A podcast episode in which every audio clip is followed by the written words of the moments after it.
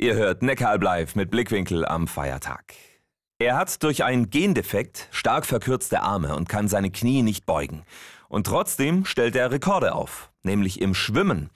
Wenn man bei Josia Topf ins Zimmer kommt, sieht man vor allem erstmal eins. Die ganze Wand hängt voller Medaillen. Trophäen, die sich der 19-Jährige hart erkämpft hat.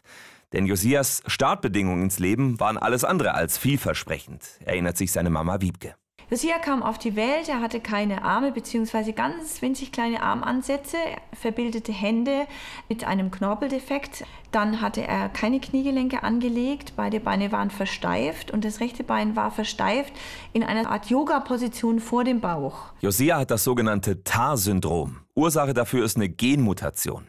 Das hält ihn aber nicht davon ab, bei Paralympics und Weltmeisterschaften mitzumachen und internationale Rekorde aufzustellen. Angefangen hatte alles mit sechs Jahren, wo mein Papa gesagt hat, ich muss schwimmen lernen, also jedes Kind muss schwimmen lernen.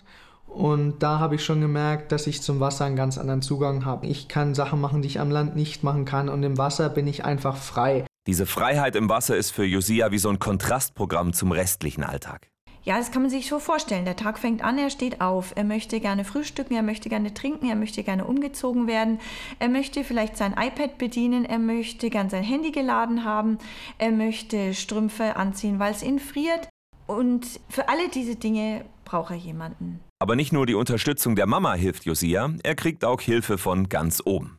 Also, dass ich weiß, dass ich von Gott geliebt bin, gibt mir einfach einen unglaublichen Booster jeden Tag. Diese persönliche Beziehung zu Gott, die ist mir ganz, ganz wichtig. Abitur, Führerschein, Jurastudium und die Vorbereitung für die Schwimm-WM 2023 in Manchester. Josia hat viel erreicht und setzt sich weiter jeden Tag für seine Ziele ein. Von daher möchte ich jeden ermutigen, jeden Tag sein Bestes zu geben und auch mal Hindernisse zu überspringen, weil wenn man diese körperliche Einschränkung nicht hat, ja, dann ist eigentlich Sky is the limit. Neckaralb live. Blickwinkel